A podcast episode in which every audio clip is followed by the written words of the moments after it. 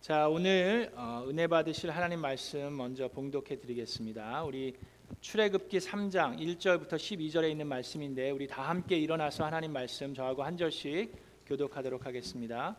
출애굽기 3장 1절부터 12절입니다. 모세는 미디안 제사장인 그의 장인 이드로의 양떼를 치는 목자가 되었다. 그가 양떼를 몰고 광야를 지나서 하나님의 산 호렙으로 갔을 때에 거기에서 주님의 천사가 떨기 가운데서 이는 불꽃으로 그에게 나타났다. 그가 보니 떨기에 불이 붙는데도 그 떨기가 타서 없어지지 않았다. 모세는 이 놀라운 광경을 좀 더 자세히 보고 어째서 그 떨기가 불에 타지 않았는지를 알아보아야 하겠다고 생각하였다. 모세가 그것을 보려고 오는 것을 보시고 하나님이 떨기 가운데서 모세야 모세야 하고 그를 부르셨다. 모세가 대답하였다. 예, 제가 여기에 있습니다. 하나님이 말씀하셨다. 이리로 가까이 오지 말아라. 내가 서 있는 곳은 거룩한 땅이니 너는 신을 벗어라. 하나님이 또 말씀하셨다. 나는 너의 조상의 하나님, 곧 아브라함의 하나님, 이삭의 하나님, 야곱의 하나님이다. 모세는 하나님을 뵙기가 두려워서 얼굴을 가렸다. 주님께서 다시 말씀하셨다. 나는 이집트에 있는 나의 백성이 고통받는 것을 똑똑히 보았고 또 억압 때문에 괴로워서 부르짖는 소리를 들었다. 그러므로 나는 그들의 고난을 분명히 안다. 이제 내가 내려가서 사람의 손아귀에서 그들을 구하여 땅으로부터 더 아름답고 넓은 땅, 젖과 꿀이 흐르는 땅, 곧 가나안 사람과 헷 사람과 아모리 사람과 브리스 사람과 히위 사람과 여부스 사람이 사는 곳으로 데려가려고 한다. 지금도 이스라엘 자손이 부르짖는 소리가 나에게 들린다. 이집트 사람들이 그들을 학대하는 것도 보았다. 이제 나는 너를 보에게 보내어 나의 백성 이스라엘 자손을 이집트에서 이끌어내게 하겠다. 모세가 하나님께 아뢰었다. 제가 무엇이라고 감히 바로에게 가서 이스라엘 자손을 이집트에서 이끌어내겠습니까? 하나님이 대답하셨다. 내가 너와 함께 있겠다. 내가 이 백성을 이집트에서 이끌어낸 다음에 너희가 이 산 위에서 하나님을 예배하게 될 때에 그것이 바로 내가 너를 보냈다는 징표가 될 것이다. 아멘. 이것은 하나님의 말씀입니다. 자, 우리 주변에 있는 분과 웃으면서 인사하겠습니다. 잘 오셨습니다. 반갑습니다. 하늘 복 많이 받으세요. 하나님의 미라클이 됩시다. 어제에 이어서 우리 조남수 선교사님께서 귀한 말씀 전해 주실 텐데 선교사님에 대한 소개는 주보에 있으니까 여러분 참고하시면 되는데 저는 이번 주말에 우리 선교사님이 우리 교회에 오셔서 저하고도 함께 만남을 갖고 여러분과 이렇게 귀한 말씀을 전할 수 있게 해주신 것은 하나님의 특별한 축복이고 하나님의 뜻이라고 믿습니다. 어저께 선교사님과 얘기를 했는데 35년 동안 일본에서 건강한 성경적인 교회를 세우기 위해서 열심으로 하나님께서 일하셨는데 지난 3년 전부터 거기서 이제 학교를 세우셨어요. 어, 글로벌 크리스천 아카데미를 세우셨는데 지금은 현재 뭐 학생이 17명 정도밖에 되지 않지만 7학년부터 중고등학생들이 영어로 공부해서 또 지금 하나님의 말씀 가운데 양육해 가고 있는 학교입니다. 그래서 저는 그 학교 이야기를 들으면서 이 또한 하나님께서밖에 하나님께서만 하실 수 있는 일임을 선교사님을 통해서 들으면서 참 많은 도전을 받았어요. 저희가 작년에 미라클 파운데이션을 시작했습니다. 그리고 우리 자녀들도 한 곳에서만 계속 자라서 여기서만 있으면 알게 모르게 우리는 이렇게 우리가 만들어 놓은 그 박스 안에만 있어서 어떻게 보면 우물 안에 개구리처럼 될 수도 있는 그런 상황이 될 수도 있습니다. 근데 우리 아이들이 저희가 원하는 것은 우리 아이들이 큰 꿈을 가지고 큰 비전을 갖는 것이 아닙니다. 우리가 원하는 것은 우리 아이들이 하나님의 꿈을 가지고 하나님의 비전을 본인들의 마음에 심는 것입니다.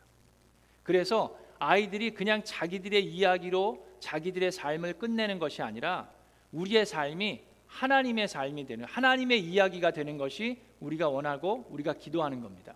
근데 그런 이야기를 선교사님과 이야기하면서 너무나도 그 통했어요. 그래서 너무 감사한데 저희 학교 사진들을 잠깐 보여주시고 그 학교를 세우시면서 지금 저것도 이제 하나님께서 하셨다고밖에 할 수 없는 것이 저거를 선교사님이나 교회에서 구매할 수 있는 학교가 아니었어요. 그럼에도 불구하고 하나님께서 역사하고 계시고 또 저는 앞으로 우리 가정교회에 있는 교회들이 또또 작은 교회들이 많은데 그 아이들도 또 그 학교에 있는 아이들처럼 이렇게 하나님의 꿈과 비전을 심어가길 원하고 그래서 우리 교회도 Miracle Foundation을 통해서 우리 교회에서 자라나는 아이들이 하나님의 꿈과 비전을 갖기를 원합니다.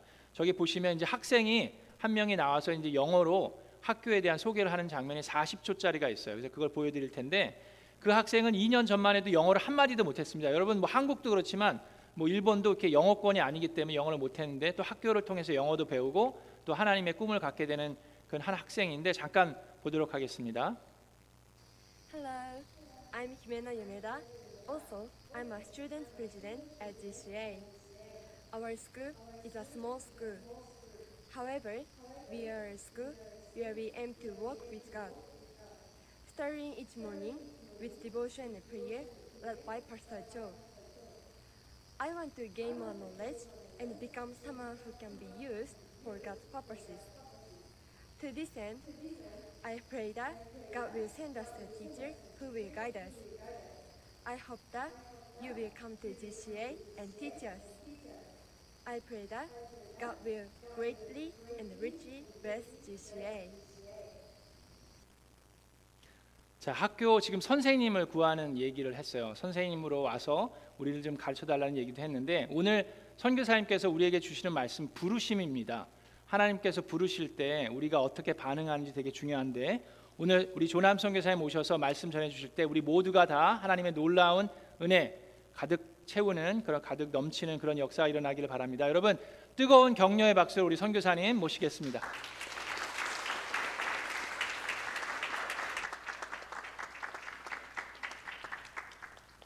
감사합니다. 환영해 주셔서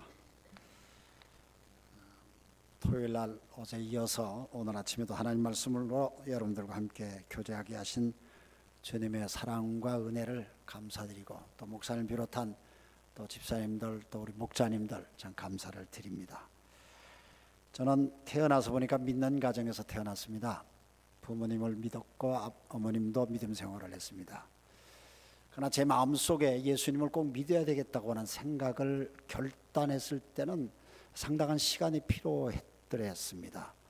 여러분들 속에도 그런 경험이 있었는지 모르겠습니다만 저는 청소년 시기에 좀 방황의 때가 있었고 또 반항의 기회가 저한테 있어서 참 그랬습니다.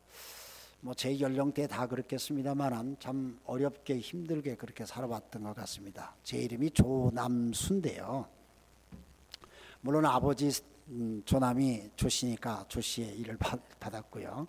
선택의 여지가 없죠. 그건 모든 사람들이 태어나면은 부모로부터 그냥 받습니다. 자기가 선택하는 게 아닙니다. 그래서 인생은 저는 자기가 선택하는 것이 아니라고 저는 생각합니다. 하나님이 주어진 겁니다. 그런데 남수인데요. 제가 남쪽 남자의 물가 숫자예요. 어, 6.25 전쟁 때 남쪽으로 피난 오다가 물가에서 제가 태어났어요. 뭐 별거 없는 이름인데요. 근데 이제 제 이름 속에 우리 민족의 애환이 담겨져 있다 이렇게 말씀드릴 수가 있고 그래서 아주 처절하게 태어나서 처절한 환경에서 자랐습니다. 아주 변화가 무쌍했던 그런 시대의 인생을 살았다고 했는데 저희 아버지 어머니가 그렇게 공부를 좀 많이 하신 분이 아니에요.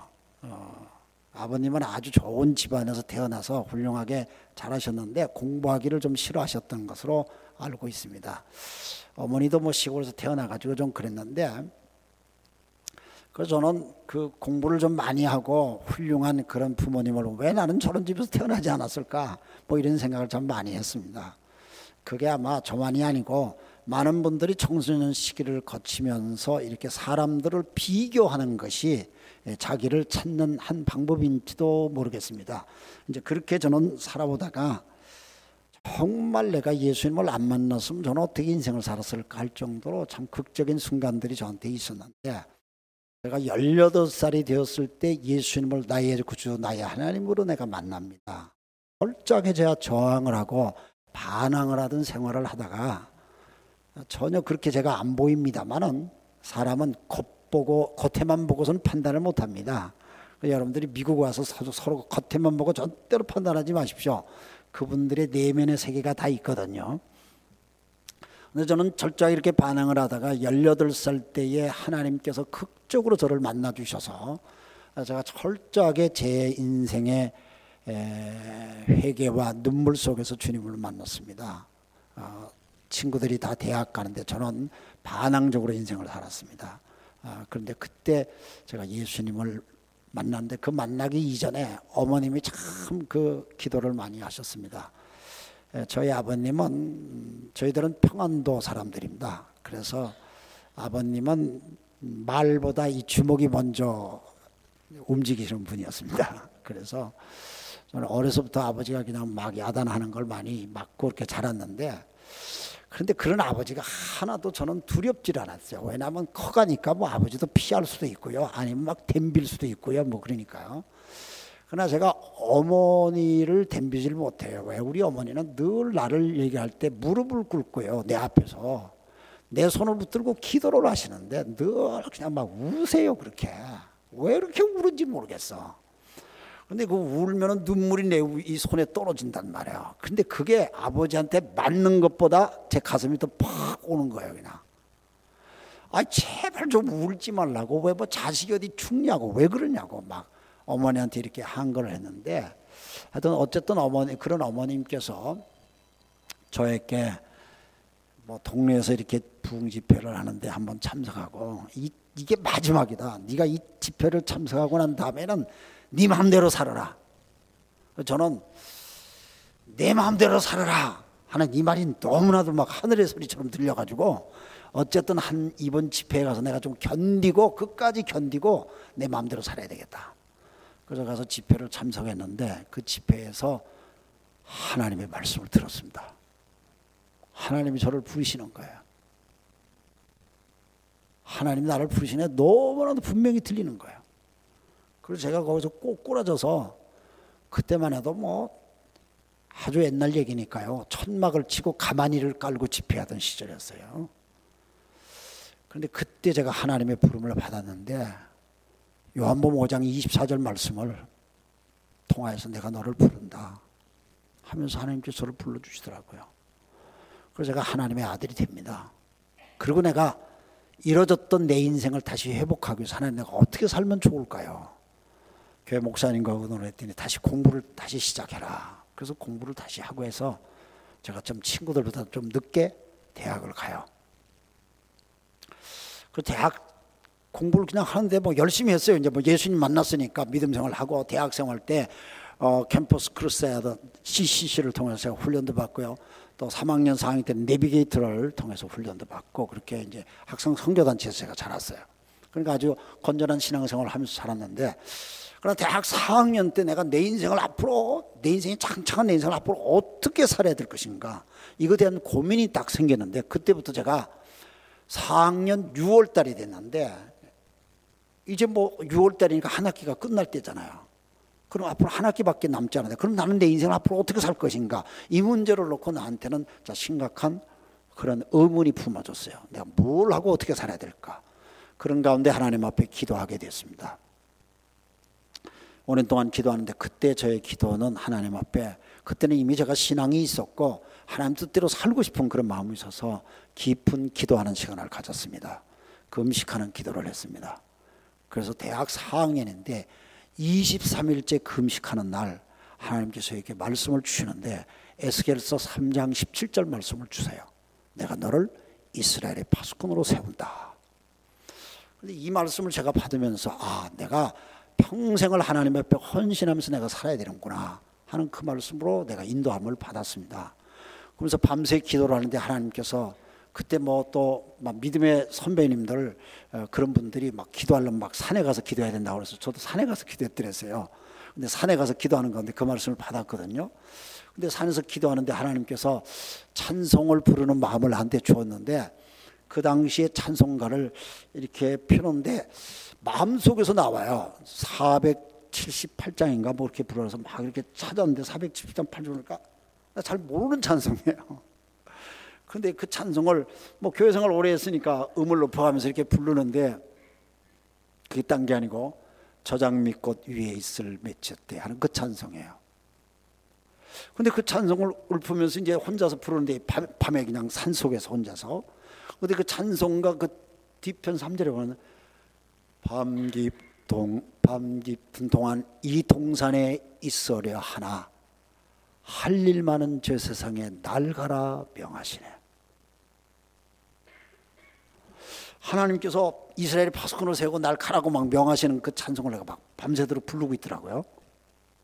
그래서 제가 그때 내, 산에서 내려와 가지고 학교에 가 가지고 교수님들하고 상담을 하고 어, 중간고사 시험을 안 보고 다시 재시험을 치르고 학교를 졸업하고 제가 아, 신학 대학원을 가기로 결정을 했었어요. 그래서 목사가 됐어요. 저는 그 부르심 앞에 여러분 목사들도요 목사하고 싶지 않을 때가 있어요. 언젠가 하는 걸 다 설명을 드리지 않고 목사하고 싶지 않을 때가 있어요. 근데 그럴 때마다 하나님께서 나를 불러주신 그 말씀이 내 의식과 내삶 속에서 사라지질 않아요. 소위 하나님의 부르심이 내 속에서 내 삶을 꼭 이렇게 끌고 가는 거예요. 내 생애를 포기하고 싶을 그런 어려움도 저는 경험을 해요. 저는 한국에서 목회할 때 예배당을 아름답게 잘 지었어요. 한 500명 좌석 있는 예배당을 잘 지었고 건축을 하고 헌당식 됐는데 불이 나서 그 예배당 홀라당 다 탔어요. 얼마나 저질이 되겠습니까? 그때 30대 중반이었어요. 젊을 때 그렇게 서울에서 그렇게 열심히 했거든요. 얼마나 좌절되겠어요. 목사를 그만하고 싶은 생각도 들더라고요. 그런데 하나님께서 그 말씀이 나의 부르심의 그 말씀이 내 생애를 계속 끌고 가시더라고요. 그러다가 내가 서울서 목회를 하다가 하나님께서 또 어느 날 매일 하나님의 말씀을 묵상하는 quiet time을 하는데 그날 나의 본문이 사도행전 13장이었어요. 안디옥 교회가 바나바와 바울을 따로 세우라고 성령의 소리를 들어요. 성령의 소리를 듣고 이 안디옥 교회는 예루살렘 교회도 아니고 부흥하는 교회도 아니고 디아스포라 교회였어요. 그런데 그들이 따로 바울 바나바와 사울을 세워서 교회를 떠나게 하죠. 선교사로. 그것이 최초의 선교사의 기록입니다. 근데 그 말씀에 안디옥 교회 다섯 명의 교회 리더가 있는데 교회 최초의 리더가 소위 이름이 먼저 기록된 사람이 바나바고 제가 서울에서 교회를 개척하고 목회하는 교회가 제가 담임 목사고 부목사님들이 몇 분 계셨는데 다섯 명의 교육자가 있었어요. 그래서 그날 본문이 하나님께서 나를 선교사로 필요로 하는 사람은 그냥 이제 막 목사가 된 사람이나 선교사가 하는 사람은 이제 신학생이나 아니면 전도사인데 이런 사람이 아니고 교회를 개척해보고 교회를 좀 부흥시켜본 경험이 있는 네가 선교사로 가야 되겠다. 바나바의 이름 속에 내 이름이 보이는 거야. 그때 그 부르심이 있어서 제가 하나님 앞에 붙들려서 선교사로 나가게 됐어요. 그래서 한 뭐 30 몇 년 이렇게 세월이 좀 지났습니다. 저는 구약 신약 성경 전체를 보니까 성경에는 하나님이 사람을 부르시는 기록으로 다 차 있어요. 하나님이 사람을 부르세요. 부르신다는 것은 하나님이 사람을 찾는다는 거예요. 오늘 성경 본문이 하나님이 모세를 부르세요. 어떤 상황에서 부르나요? 모세는 이미 자기의 생애가 애굽에서 살았던 40년을 정리하고 도망 나와서 미디안에서 40년이라는 세월을 살았어요. 그러니까 궁궐에서 살았던 40년은 이미 잊혀진 세상이 됐고 미디안 광에서 40년을 지금 산 거예요. 어느 날 갑자기 주의 천사가 나타나서 나무에 떨기에 그냥 불이 붙은 거예요. 근데 불이 붙은데 이상하게 나무가 타지를 않고 불길만 활발하는 거야. 그러니까 사람이 이상하잖아요. 불길이 붙은 나무가 막 타서 재가 되어서 떨어지고 그래야 되는데 그냥 가지가 그대로 있는 거야. 그래서 모세가 가까이 가서 살펴보려고 그래요. 근데 성경을 보니까 이게 어느 날 갑자기예요. 여러분 하나님이 모세를 부르실 때 부르기 이전에 여러 가지 과정이 있었던가요? 보이질 않아요. 어느 날 갑자기예요. 우연이에요. 저는 하나님의 부르심이 물론 하나님 속에는 여러 가지 계획이 있어서 오래전부터 계획 속에서 사람을 부르신다고 생각해요. 그러나 내 인생에 볼 때는 어느 날 갑자기예요. 내 자신이 생각할 때는 어, 왜 해필이면 나지? 하나님 왜 납니까? 어느 날 갑자기예요. 그래서 우리는 우연이라고 생각해요. 근데 하나님은 우연이 아니죠. 모세에 대한 계획이 있죠.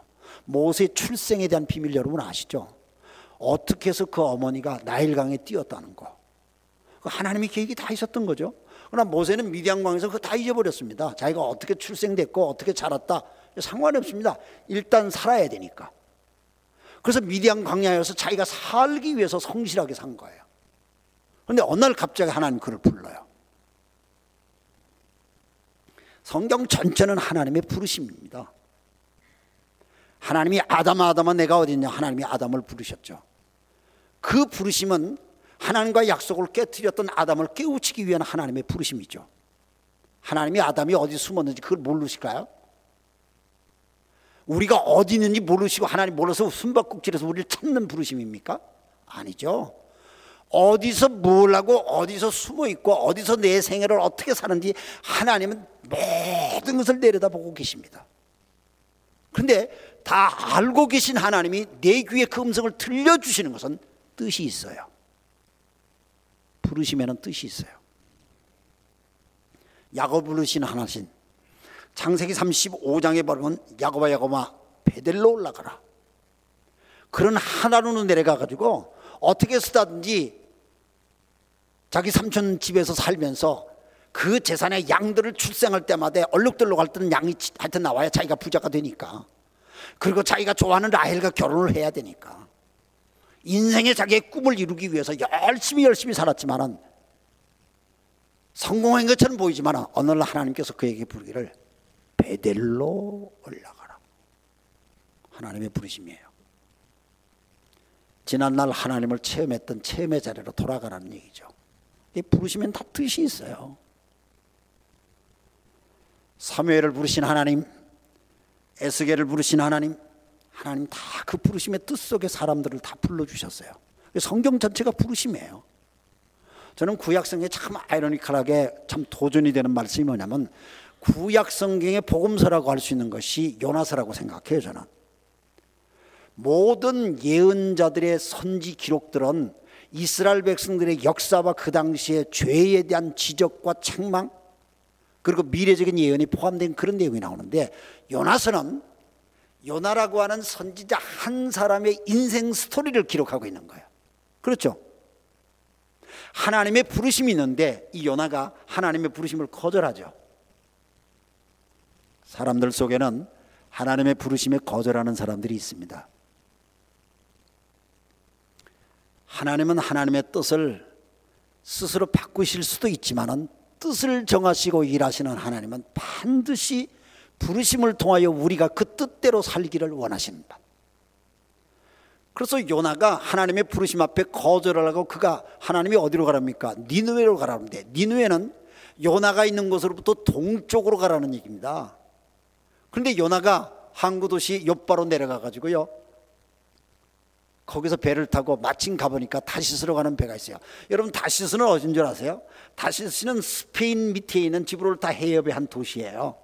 그러니까 서쪽으로 가는 거예요. 그러니까 동쪽으로 한 1000km 니누에로 가라고 말씀하시는데 이건 요나는 서쪽 3000km 떨어진 곳으로 도망가는 거야. 그리고 배미창으로 내려가죠. 그런데 하나님의 부르심에 거절하는 요나를 깨우기 위해서 하나님께서는 어떻게 합니까? 풍랑을 동원하고요. 하나님을 모르는 선장이 잠자는 요나를 깨우게 하고요. 그래서 요나 스스로 깨우치게끔 하나님께서 막 흔들어 놓죠 요나 인생을. 요나 인생을 막 흔들어요 하나님이. 그래서 이 요나가 하나님이 흔드심을 그가 느껴요. 그래서 이 풍랑으로 어려움을 만나는 것은 나 때문입니다. 나를 들어서 이 바다에 던지십시오. 바다에 던집니다. 큰 물고기를 준비하신 하나님은 요나를 삼키죠. 그리고 그 요나가 물고기 뱃속에서 회개를 하고 그리고 이 물고기가 토해낸 곳이 다시 육지로 토해내죠. 그리고 요나가 다시 니누에를 향해서 가지 않습니까? 니누에는 그 당시 이스라엘 백성들을 아주 괴롭혔던 아주 괴롭혔던 나라입니다. 아수르 제국의 수도죠. 내가 왜 그 나라 가서 복음을 전해야 됩니까? 그 나라는 하나님의 백성을 그렇게 괴롭힌 나라인데 그 나라 망해야 됩니다. 제가 그랬거든요. 제가 왜 일본을 갑니까? 하나님 내 다른 나라 선교를 간다면 내가 얼마든지 가겠습니다. 내가 일본을 왜 가야 됩니까? 저도 그런 의문이 있었습니다. 하나님 제 발걸음을 그렇게 인도하시더라고요. 연하가 니네 백성들한테 복음을 전할 때에 막 불같은 말로 그냥 막 심판을 선포하고 막 그렇게 예언을 합니다. 요나는 신이 났어요. 왜? 니느웨 백성들이 다 망할 것이다 하나님 말씀을 막 선포하는데요. 근데 어떻게 됩니까? 니네 백성들이 왕을 비롯하여 모든 사람들이 회개하면서 심지어 니느웨 백성들의 짐승들까지도 금식을 시키면서 회개를 해요. 그러니까 요나가 그 니느웨가 다 망하는 것을 보려고 언덕 위에 앉아서 호박 넝쿨 앞에 딱 앉아 있죠. 하나님께서 넝쿨을 만들지 않습니까? 그 넝쿨이 햇볕에 시들어들면서 요나가 불평을 하죠. 뭐 뜨거운데 아마 요나가 머리가 좀 없었던 것 같아요. 어. 그래서 연하가 막 뜨거워서 아, 막 호박넝쿨 그냥 막 그냥 불평을 하니까 야 이놈아 너 그 호박넝쿨 하나가 시들어진 것도 그렇게 불평하는데 이 니누에는 앞뒤를 모르고 생명인데 얼마나 수많은 생명들이 죽어가는데 네가 그걸 몰라? 하나님께서 연하를 깨치죠. 그리고 연하서는 끝나요. 연하가 어떻게 됐을까? 연하서 4장으로 끝나요. 그래서 난 연화서 5장이 궁금해요. 천국 가면 난 그걸 좀 묻고 싶어요. 하나님은 부르심에 대해서 하나님은 너무너무 하나님은 적극적이신 거야. 우리 인생을 다 그렇게 부르세요. 근데 부르심이 구원의 부르심이 있고요. 소명의 부르심이 있어요. 저는 여러분들이 구원의 부르심이 있었기 때문에 이 자리에 다 계신다고 믿어요. 절대로 우연으로 여기 오신 분 한 번도 안 계세요. 하나님이 여러분을 그리스도 예수 안에서 성령으로 불러주셔서 이 자리에 계셔서 함께 예수 그리스도 이름을 찬양하고 영광의 예배를 드린 줄 믿습니다. 여러분들은 부름받은 사람들입니다. 그러나 하나님은 구원의 부르심은 그걸로 끝나지 않냐고 구원의 부르심 속에는 반드시 소명의 부르심이 따르는 거예요. 그래서 여러분들이 소명의 부르심에 눈을 뜨시고 의식이 되어야 된다고 저는 생각합니다. 하나님은 다양한 방법으로 부르시더라고요. 제가 여기 와 있는 동안에 어제 어, 일본 교회에서 우리 성도 한 분에 대한 소식을 들었어요. 아직 50대인데 암이 걸렸는데 한 달 전에 암이라는 걸 알았는데요.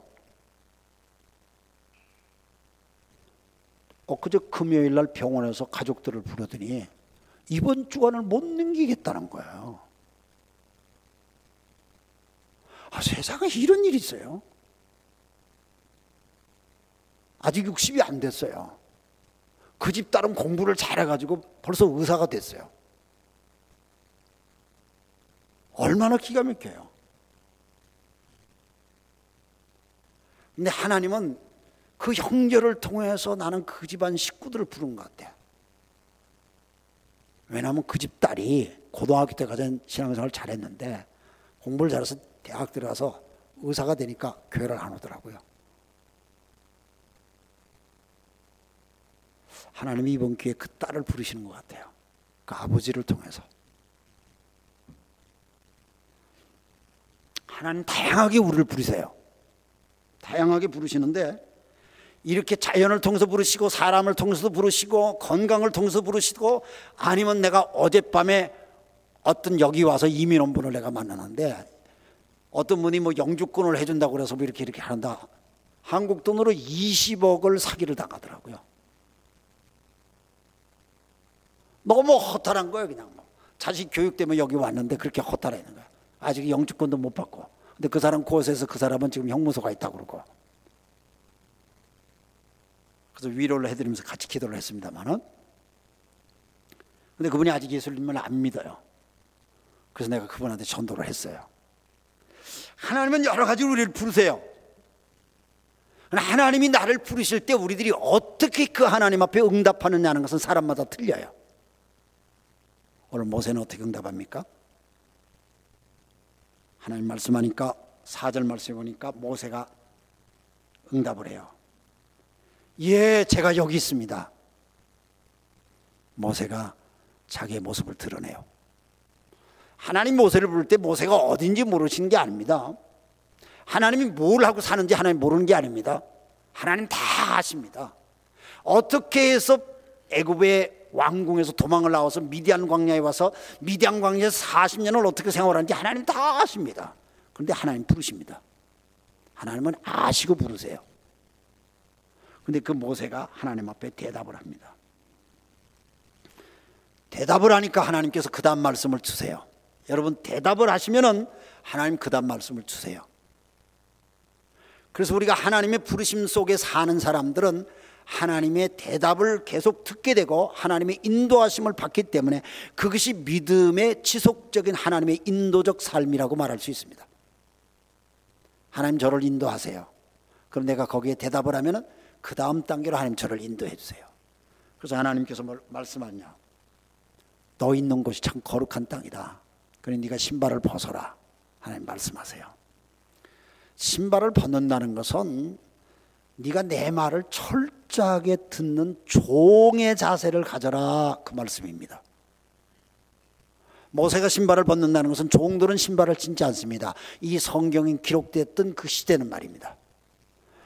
그래서 하나님의 말씀에 철저하게 들으라는 그런 뜻이죠. 사무엘상 3장 10절에 사무엘에 대한 하나님의 부르심이 있을 때도 사무엘이 처음에는 몰랐습니다. 이게 하나님의 음성인지를. 그래서 자다가 하나님의 소리를 듣고 뻘떡 일어나 가지고 자기 선생님이 엘리야가 부른 줄, 아, 엘리 제사장이 부른 줄 알고 엘리 제사장한테 쫓아 들어갑니다. 그러나 엘리가 난 너를 부르지 않았다 이렇게 얘기를 하죠. 그걸 세 번 반복되었을 때 엘리가 이번에 부르는 음성이 들려면 주님의 음성이니 네가 종이 잘 듣겠습니다 하고 고백을 해라. 그 사무엘은 그렇게 시키는 대로 합니다. 주님, 주의 종이 말씀을 듣겠습니다.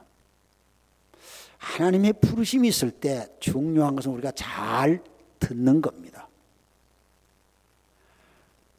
하나님은 언제든지 우리를 부르세요. 그 부르심 속에는 우리의 삶의 모든 영역에 있어서 우리가 어떻게 살아야 될지를 구체적인 부르심이 있습니다.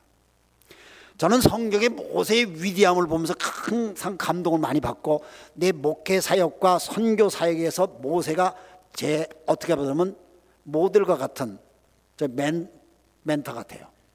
왜냐하면 모세가 실수도 있고 여러 가지 부족함이 있지만은 하나님의 소리를 아주 잘 들어요. 모세가 그 많은 사람들을 이끌고 나갈 수 있는 약속의 땅으로 갈 수 있었던 비결은 그의 실력보다는 하나님의 부르심을 잘 듣고 하나님과의 관계가 깊이 있었어요. 그래서 모세가 하나님의 부르심을 깊이 관계를 맺는 것을 여러분 아시죠? 출애굽 32장이면 모세가 얼마나 하나님하고 깊은 내면의 세계를 가졌던지 마치 친구가 친구하고 대화를 하듯이 모세가 하나님과 그렇게 깊은 영적 관계를 가졌다고 성경 기록하고 있습니다. 모세가 하나님의 산에서 깊은 하나님과의 관계를 갖고 산 밑에 있는 백성들 앞에 내려오니까 모세의 얼굴이 빛이 나는데 모든 사람들이 모세의 얼굴을 쳐다볼 수 없을 정도로 모세의 얼굴 속에서 권위와 영광을 느낍니다. 그래서 모세 앞에 사람들이 두려워해요. 그래서 모세가 하나님 앞고 깊은 내면의 세계를 가질 때 모세에게서 그 권위가 나왔던 거야. 그러니까 그 수많은 사람들이 광야 여행을 하면서 얼마나 문제가 많았겠습니까? 여행을 하면서 40년 동안 수많은 전쟁도 하죠. 반항하는 사람도 있죠. 근데 모든 것을 잠재우고서 그 백성들을 이끌 수 있었던 비결은 모세가 하나님의 부르심에 깊은 통행이 있었기 때문입니다. 그래서 모세는 늘 하나님의 음성을 듣는 것을 아주 중요하게 했습니다. 모세가 몇 번 실수도 해요. 언젠지 아세요? 하나님의 소리를 듣지 않았을 때요. 하나님의 음성을 듣기 전에 행동이 먼저 나왔을 때. 그때 실수를 해요. 그래서 우리가 하나님의 소리를 잘 들으셔야 돼요. 하나님의 소리를 듣기 위해서는 우리의 교만함을 내려놔야 돼요. 사람이 하나님의 소리를 못 듣게 하는 게 여러 가지가 있잖아요. 사람이 자기가 경험한 게 있을 때 잘 안 들으려고 그래요. 자기가 경험을 했거든요. 그래서 경험이라는 것이 자기를 딱 지배하고 있어요. 자기가 경험한 것이 선입관념이 되어 있어요. 그래서 하나님 앞에 순종을 잘 못해요. 지식이 우리를 또 붙들고 있어요. 어, 경험이 축적되면 그게 지식이 되거든요. 그게 꽉 나를 잡아요. 아, 내가 그걸 안다. 뭐 이렇게 딱 되는 거죠. 그래서 그런 경험들과 지식과 이런 것들을 나라고 하는 세계를 자꾸 크게 만들어서 하나님의 소리를 못 듣게 해요. 교만이죠. 근데 또 다른 게 또 하나 있어요. 너무 좌절과 절망 속에 사시는 분들도 하나님의 소리를 못 들어요. 하나님의 소리인데도 모든 걸 다 포기하고 사는 거예요. 너무너무 비관적으로 살아요. 그러다 보니까 하나님 소리를 못 들어요. 참 안타까워요. 우리가 하나님 소리를 잘 들어야 되는데 하나님 소리를 잘 듣기 위해서는 우리는 집중해야 돼요. 하나님 소리에 집중해야 되는데 모세가 그런 모습이 보죠. 그래서 모세가 막 하나님 하나님 소리 들으니까 모세가 막 두려운 마음도 생기고요. 도대체 하나님 누구 당신 누구십니까? 하나님은 나는 나다. 하나님 당신을 이렇게 나타내 보세요. 그 말은 나는 이 생에 인간들이 만든 신이 아니고 내가 창조자이신 하나님인데 아브라함의 하나님이고 이삭의 하나님이고 야곱의 하나님이다. 이 말은 뭡니까? 너의 조상 아브라함하고 함께 했던 그 하나님이 내가 네 앞에 지금 나타났다. 너의 조상 너희들이 기억하지 이삭 야곱과 늘 함께 했던 그 하나님 지금 내가 너한테 말한다. 모세가 과거에 자기 조상들과 함께 했던 하나님 기억하시죠? 그 하나님이 지금 나한테 말씀하신다는 거예요. 그래서 우리가 하나님을 이렇게 음성을 계속 들으면 하나님이 어떤 분이신가 하는 걸 자꾸 알아가게 돼요. 우리가 하나님을 많이 알아가게 되면 그분은 닮아가요. 하나님 소리를 많이 듣고 하나님을 많이 알아가게 되면은 그분을 닮는 거예요. 그래서 하나님을 알아가는 게 참 중요해요. 안다는 것은 지식적으로 아는 정도가 아니고 내 삶의 경험적으로 체험하면서 아는 걸 말하는 것이다. 그래서 히브리에 안다는 말을 야다라는 말로 발음을 하는데 그것은 몸으로 하는 거예요. 체험적으로 하는 거예요. 하나님을 내가 경험하는 거예요. 이렇게 하나님을 경험하는 것은 내 삶 속에 이렇게 흔적이 남는 거예요. 한 번 듣고서 지식으로 지나가는 게 아니에요. 그래서 모세가 하나님 소리를 들으면서 하나님을 경험을 해요. 근데 모세가 참 두려웠어요. 왜냐하면 애굽으로 가기가 참 두려웠어요. 하나님께서 말씀하시죠. 걱정하지 말아라.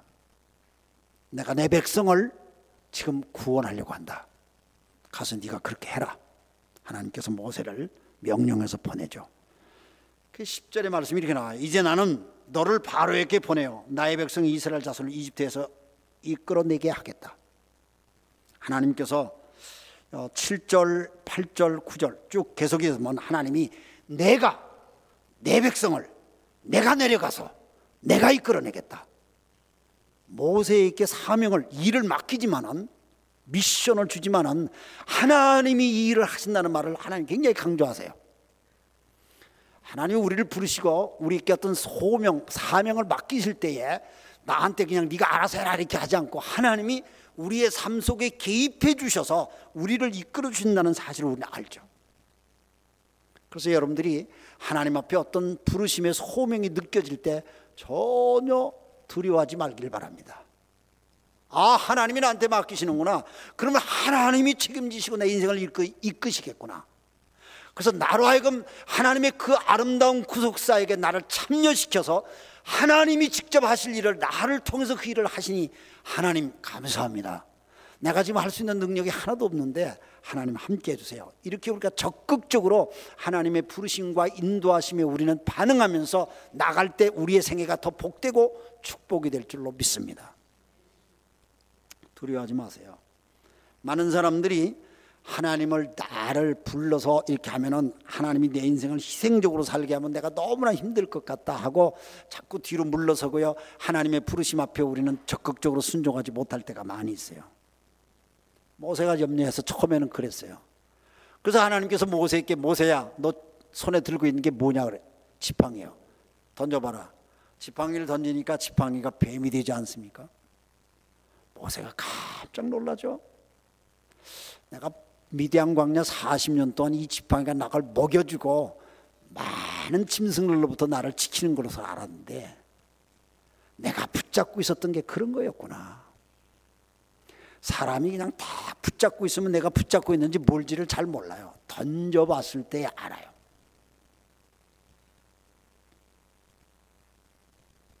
어떤 목표를 성취하면 다 이루어진 것도 느껴지만 그걸 던져 내려보면은 그게 아무것도 아니었다는 것을 느끼게 돼요. 건강이 그렇고요. 아무리 건강하다고 해서 뭐 100년을 삽니까? 200년을 우리가 삽니까? 언젠가는 주님 앞에 갈 날이 오죠. 그런데 우리가 아무리 배웠다고 해도요. 그 배움이라는 건 제한적이라는 것을 배우면 배울수록 지식을 축적하면 축적할수록 우리 속에 걱정거리가 번뇌가 더 많아지는 이게 지식은 잠언서가 그렇게 얘기해요. 우리가 비즈니스를 하고 사업을 해서 뭐 성공을 이뤘다고 해서 그 성공 속으로 느껴지는 것이 참 허탈한 게 많이 있죠. 저는 살면서 참 힘들었던 것이 하나 있다면은 믿고 세웠던 사람들을 통해서 어려움을 경험할 때였습니다. 어떻게 사람이 저럴 수가 있을까? 뭐 그런 생각을 가질 때가 있는데 근데 그것도 참 일시적인 거고요. 하나님 앞에 참 제가 부끄러워요. 내 자신이 그런 모습이라는 걸 느껴지더라고요. 그래서 모사 하나님이 다시 지팡이를 잡으라 그러니까 지팡이를 잡지 않습니까? 그건 하나님이 들려준 지팡이에요. 모세가 선택한 지팡이가 아니라 하나님이 붙여준 지팡이에요. 저는 인생을 살 때에 내가 선택한 인생을 사는 게 아니라 하나님이 붙여주는 인생을 살 때에 인생이 바뀐다고 생각해요. 그래서 하나님이 붙여준 지팡이를 딱 들었을 때 모세는 그 지팡이로 반석을 쳐서 물을 내게 합니다. 그 지팡이로 홍해 바다를 가릅니다. 놀라운 일이 벌어지죠. 이건 뭡니까? 모세가 그래도 걱정하니까요. 하나님께서 모세야, 너 손을 품속에 한번 넣어봐라. 품속에 넣었다 빼니까 막 고름이 질질 흐르고요. 문둥병같이 바뀌어져요. 깜짝 놀래요. 모세 왜 자기 모습을 보게 하는 거야? 왜 그 손으로 애굽 사람을 죽였잖아요. 살인자잖아요. 자기는 정의로운 일을 한다고 그러지만 어? 의도 의도는 뜻은 정의롭게 내가 하겠다고 하지만 결국 사람 죽이는 불의한 일을 행하죠. 하나님께서 다시 그 손을 품에 넣으라고 하죠. 다시 깨끗하게. 하나님께서 다시 이렇게 구원시켜 주신 깨끗한 정결하게 거룩하게 만들어 준 그 손. 모세는 그 두 손을 들고 하나님 앞에 부르짖지 않습니까? 그 두 손을 들었을 때에 이스라엘 백성들이 아말렉과 싸울 때 승리했고요. 그 두 손을 내렸을 때에 이스라엘 백성들이 패배하는 것. 하나님이 일하는 손.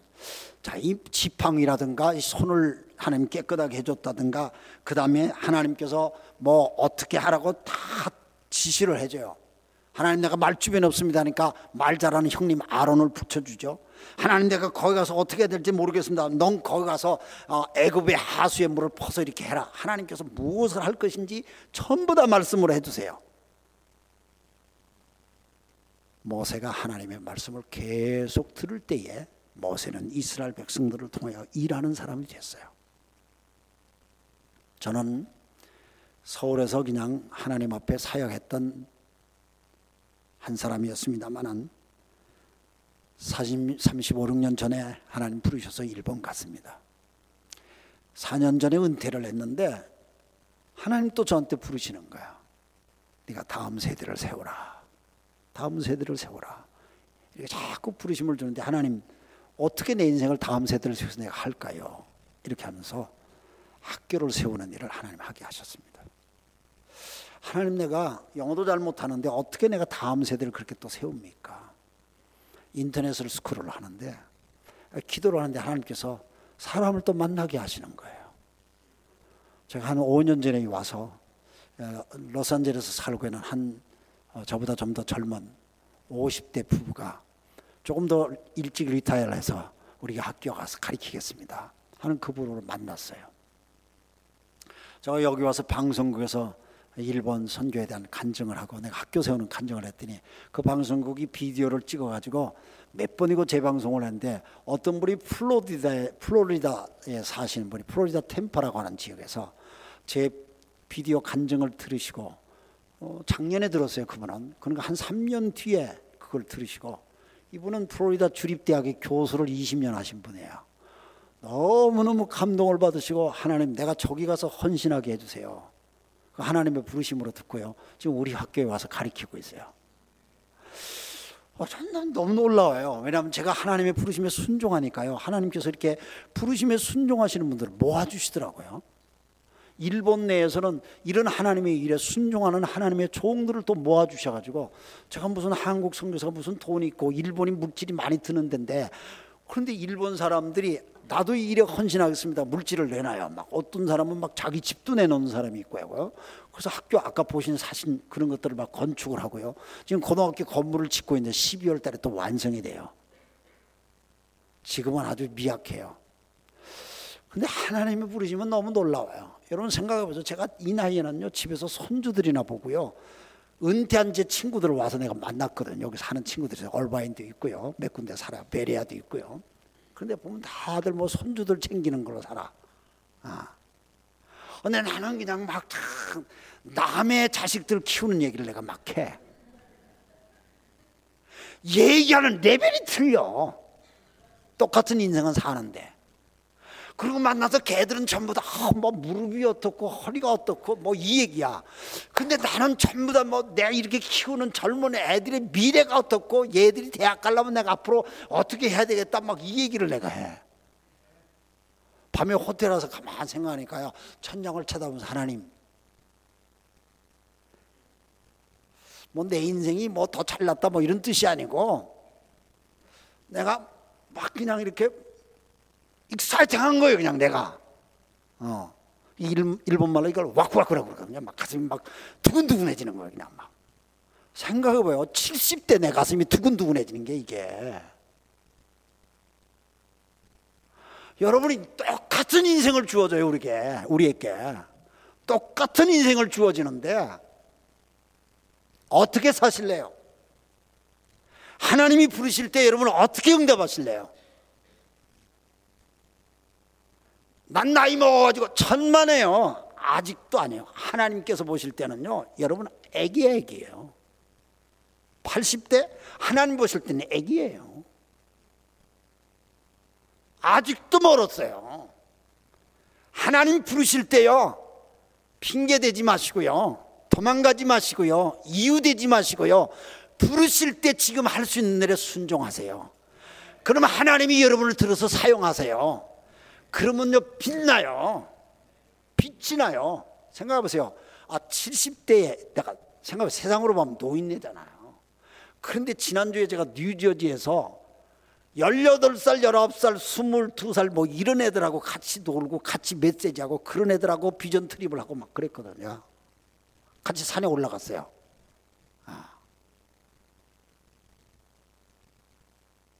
여러분 제가 아름답게 안 보이세요? 더 멋지고 더 훌륭한 인생을 여러분들은 사실이라고 저는 믿습니다. 하나님의 부르심에 기꺼이 손을 드시고요. 마음으로 하나님의 부르심을 꽉 붙들고 그럼 여러분의 생애가 세상 사람들이 부러워하는 행복한 인생이 됩니다. 기도하겠습니다. 살아계신 아버지 하나님, 주님 은혜와 사랑을 감사합니다. 저희들이 무언데 버러지 같은 인생이고 한두 번이 아니고 수많은 셀 수 없이 하나님 앞에 반항도 하고 거절도 하고 하나님의 마음을 아프게 했던 저희들인데 하나님 포기하지 않으시고 우리를 부르셔서 하나님 나라 일꾼으로 삼으시려고 어떤 일은 젊었을 때 부르기도 하고 어떤 일은 나이가 많아서 부름을 받기도 하는데 주님은 하나님 나라에서는 부르심이 늦은 부르심이 없습니다. 하나님 나라에서는 적당한 때에 하나님의 때에 우리를 불러 주십니다. 주님 오늘 이 아침에 하나님의 말씀을 듣는 우리 사랑하는 믿음의 하나님의 백성들 속에 주님의 음성이 들려지면은 기쁨으로 응답하게 하시옵소서. 그리고 그들을 통하여 하나님의 나라를 확장시켜 주시기를 소망합니다. 감사합니다. 예수님 이름으로 축복하며 기도합니다. 아멘.